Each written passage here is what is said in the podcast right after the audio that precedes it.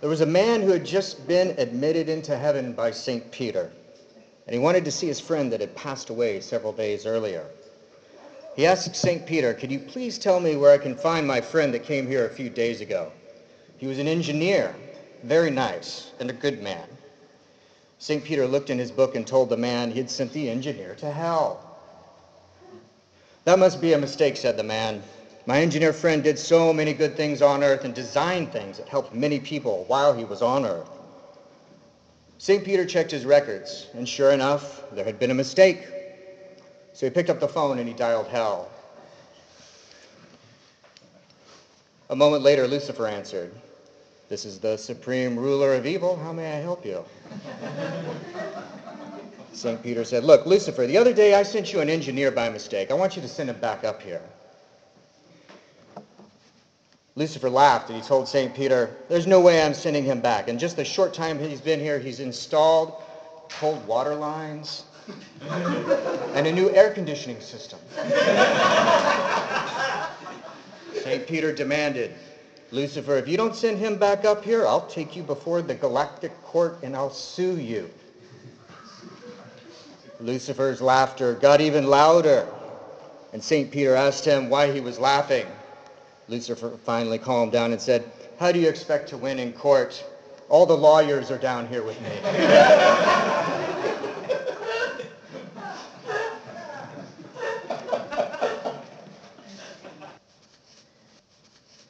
Today I want to talk about a concept that we have come to call Luciferian Exodus, or as it has also been called, the Luciferian meme. The same idea was explored in an EOB working in Providence called Luciferian Exodus, and to poetically echo Magister Fitzsimmons' notion of the divine pattern of Set, one might also say that Luciferian Exodus reflects the divine pattern of Lucifer.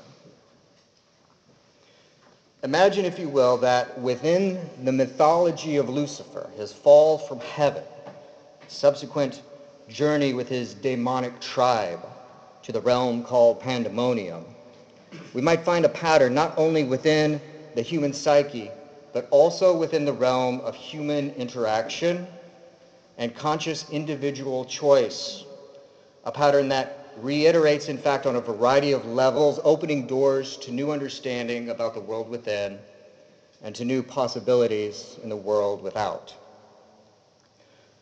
some preliminary information on how these sorts of ideas seated in my own being and has made me, for some strange reason, qualified to pontificate on such things. I didn't have a particularly religious upbringing. My father was an existentialist who had fallen away from the church. And when I say existentialist, I mean the whole Jack Kerouac Beat Generation package, beret, pipe, philosophizing, and so forth. So I didn't get a lot of religious dogma at home in my upbringing, but rather occasional cool stories from the Bible like Samson, Noah, Lot, Cain, and Abel. I heard mythology from the Old Testament as frequently as I heard mythology from Greek myths like Hercules or Icarus. But I was never subjected, fortunately, to any of the more fire and brimstone and salvation sorts of ideas that you find throughout the New Testament. So then, one summer evening, I'm running around with the neighborhood kids. I hear them tell this story about how Lucifer, who's also Satan, was at one time one of God's angels, his favorite angel, in fact, who rebelled and left heaven or was possibly cast out for his pride. I hadn't heard this story before. And something about it struck me as forbidden or secret. And something about it has stayed with me over the years, resonating. Every time I'd hear the story reiterated in sources like John Milton's Paradise Lost, Mark Twain's Letters from the Earth, and even more esoteric sources like the Diabolicon. In reality, it seems the more I've reflected on this pattern, the more I've seen it not only in literature and mythology, but also as a pattern that reiterates as a part of our life process. We grow, we separate from our families, we evolve socially. we mature and separate from social groups. We develop our knowledge and skills and separate from work environments in pursuit of greater opportunities and avenues of success. And perhaps even within the context of our spiritual evolution, as we emerge consciously and liberate ourselves from the inertia of the objective universe, which often manifests in the form of peers who seem sometimes to harbor a hidden wish that we not outperform them. What seems to separate this Luciferian perspective from ordinary life processes that lead to separation is the decision-making process that it entails. First, it's never an easy decision. It produces an internal struggle and often an intensive re-examination of one's own moral landscape. Secondly, this struggle and inquiry centers around the question of the individual versus the collective or the organization. Some guiding questions emerge from this. Why do we sometimes feel the need to separate from groups? Indeed, sometimes it seems part of a natural progression. We see human adolescents separating from parents, seeking independence and autonomy, we see wolves separating from packs, and we honor this with the term lone wolf. Can separation then be a positive thing? Certainly we have values associated with growth and maturation. We also value learning from direct experience rather than simply being prescribed proper behavior. And of course, we value independence. Why does this separation seem to require struggle? And are there forces actually opposed to the pursuit of independence?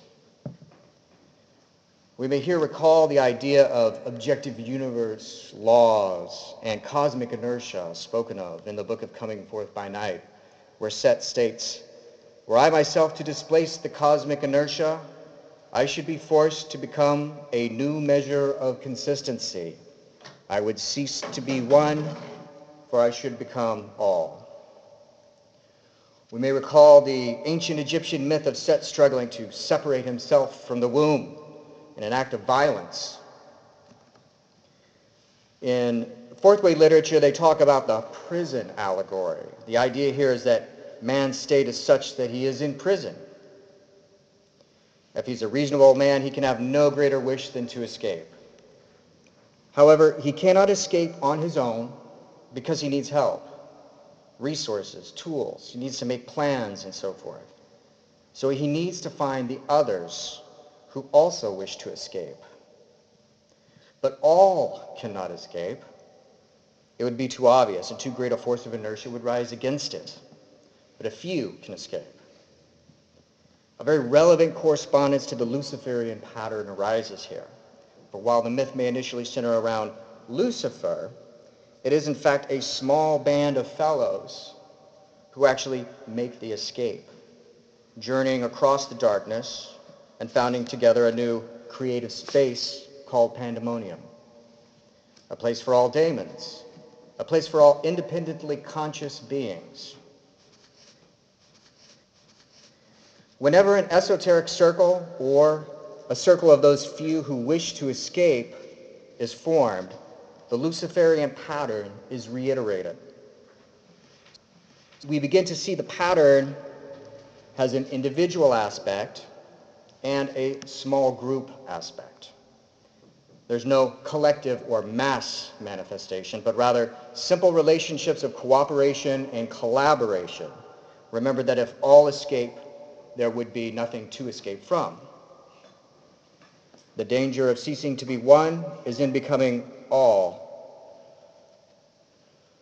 but in working with the few, we find a resource that also acts as a buffer.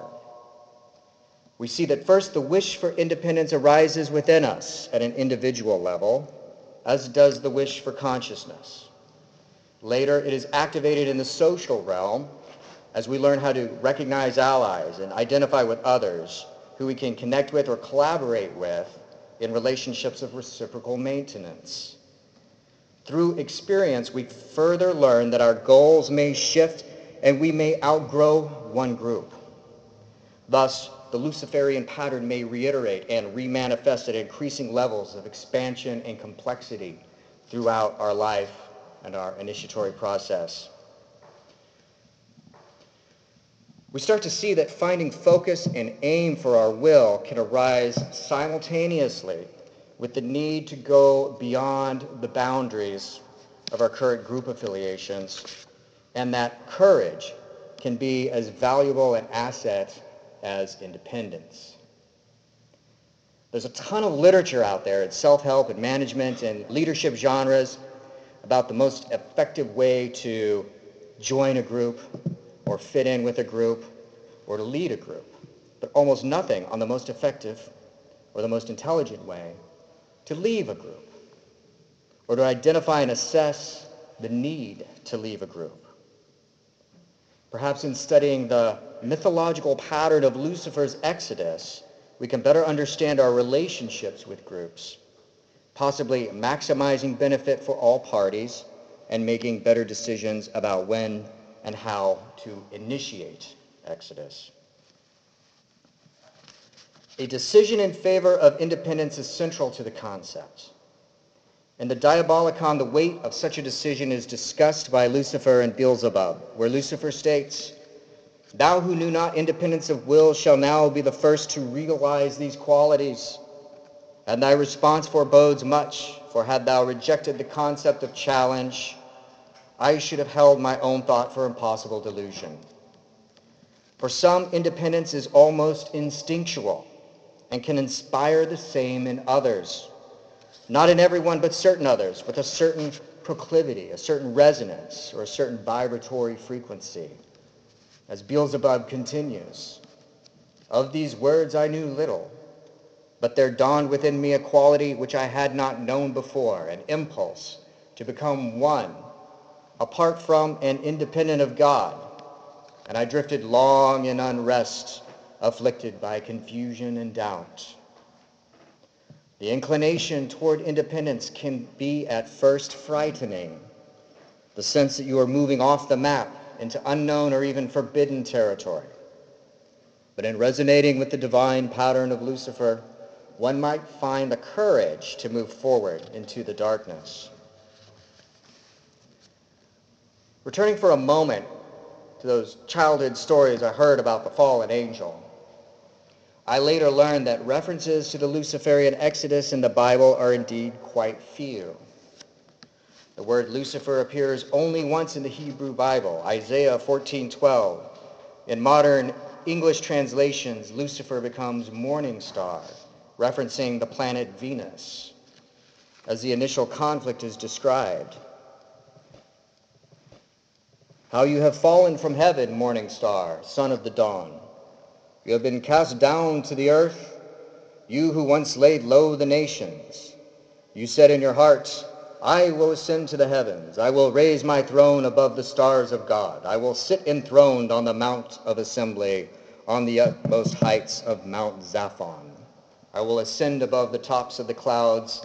I will make myself like the Most High. It is believed that this statement references rather a Babylonian king rather than a demonic entity. Here the myth is used as a warning to discourage deviation from the tribe, to mock and deride independence and achievements. We continue to find these sorts of discouragements and disincentives to prevent people from leaving or ascending from groups at a variety of levels, even in modern secular environments. But later, the first and second books of Enoch give Lucifer an expanded role, interpreting Isaiah 14 with its reference to the morning star as applicable to him, and presenting him as the fallen angel cast out of heaven for refusing, according to Jewish writings, to bow to Adam, of whom Satan was envious and jealous. Note also, it is in the apocryphal book of Enoch where the black flame is witnessed to come down from the sky and bathe the earth. In the neoclassical period of literature, John Milton gave us the epic Paradise Lost. which according to Dr. Leonard Peikoff in his book, The Dim Hypothesis, was from its first release a sensation. Here we see a very different light cast on the pattern. Of course, the most astonishing character in the entire poem is Satan, this defiant demon who rebels against God in the name of freedom from tyranny, of hard liberty before the easy yoke of servile pomp, is presented by Milton at once as the incarnation of evil and at the same time as admirable and even heroic.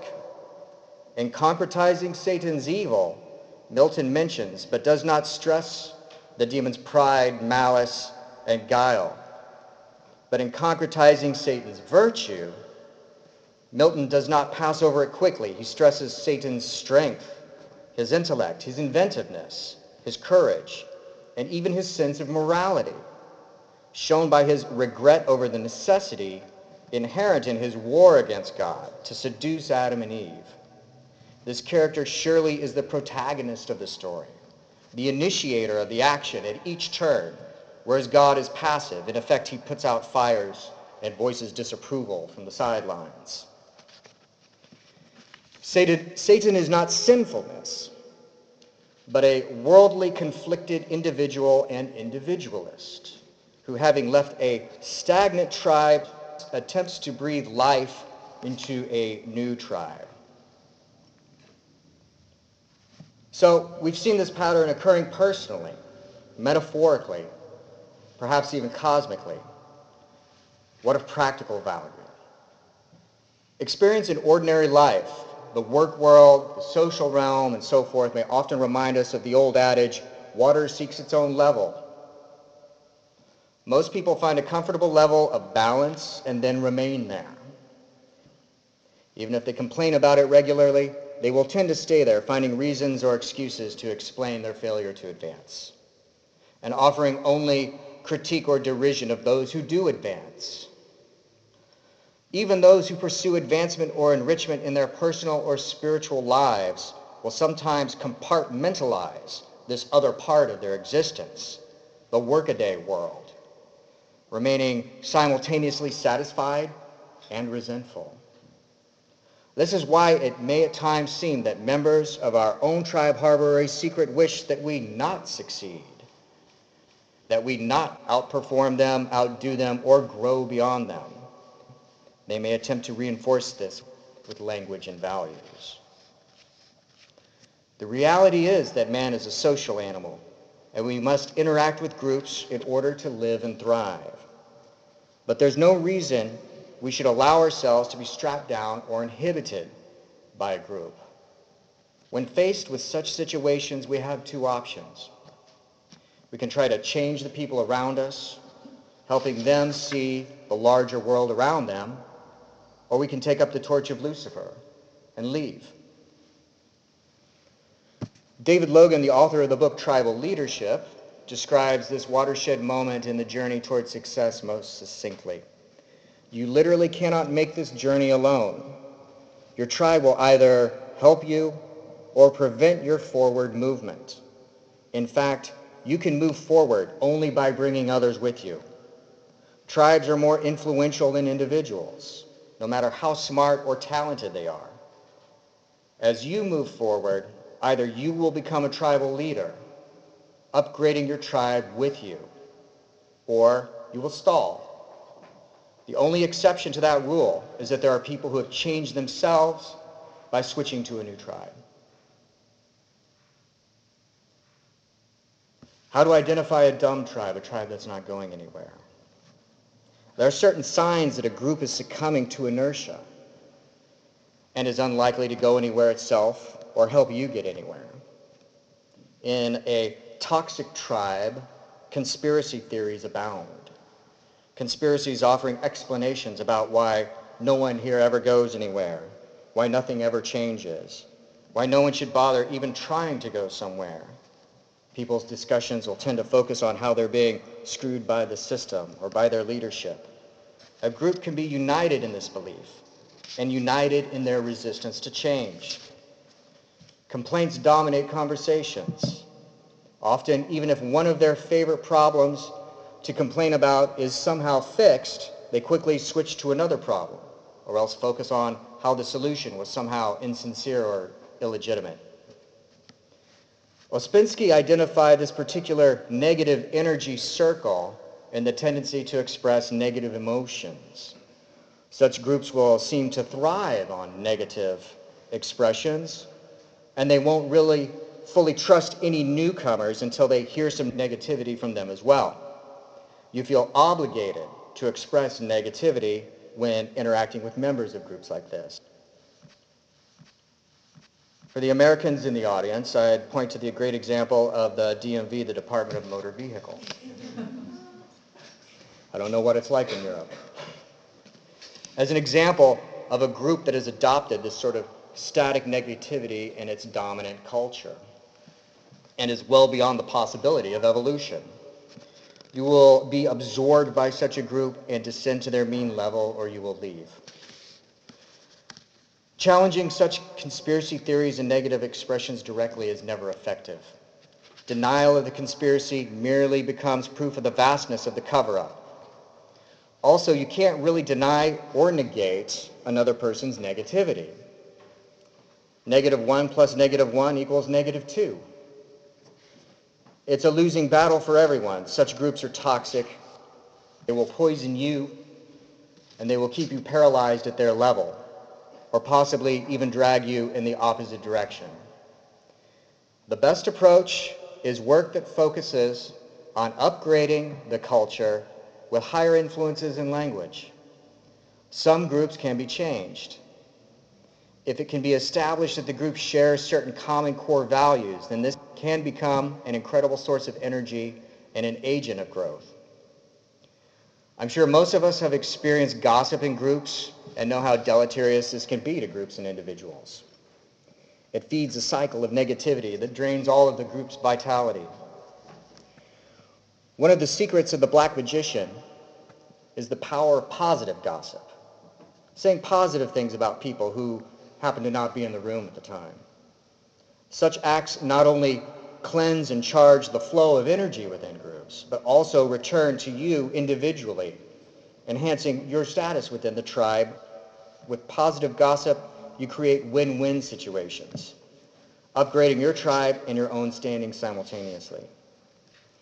The art of bringing positive and transformative change at a tribal level is an art and science unto itself. But our first concern must always be for our own well-being, our own rational self-interest. This also means we must survive long enough to connect with groups that won't bleed us dry. Thus, it behooves us that we learn to identify as soon as possible such toxic tribes. In addition to certain language cues, Another way of identifying such a tribe is actually quite similar to Anton LaVey's methodology for identifying a psychic vampire. We simply extend this methodology to a group context. This involves taking stock of the quality of energy within yourself. Do you feel energized from interaction with a group or drained? A toxic tribe will drain you, keeping you at their level. They'll find reasons to keep you in their presence, and they'll find ways to discourage you from leaving their grasp. Having identified such a tribe, you should immediately begin planning your exodus. You should do so without hesitation, without regret, and without mercy. Remember that in doing so, you act in your own self-interest, and for a Setian, there is no higher moral expression. Often the threat of total isolation is one of the disincentives that an oppressive tribe will use to try and discourage us from independent thought or action.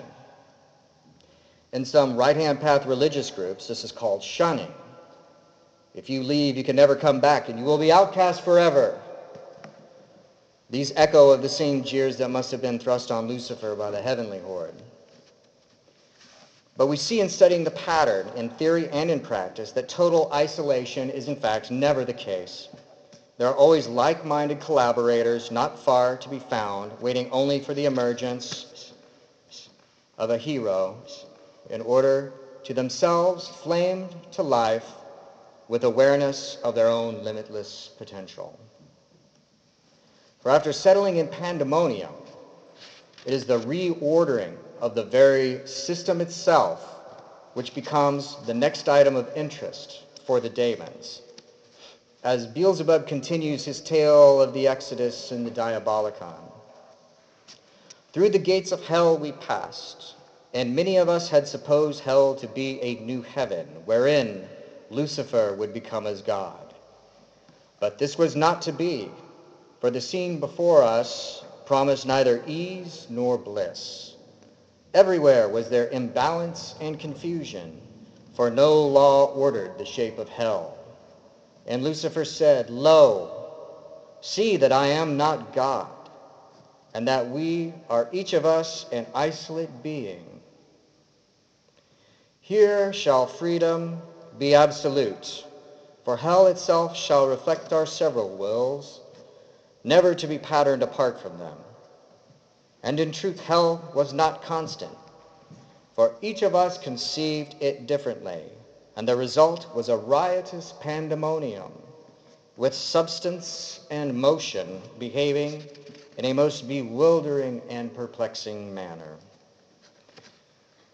And in spite of our deep hurt from the Great War, for Exodus is always a struggle and always deeply emotional, we succumb to merriment. So preposterous did our hell appear.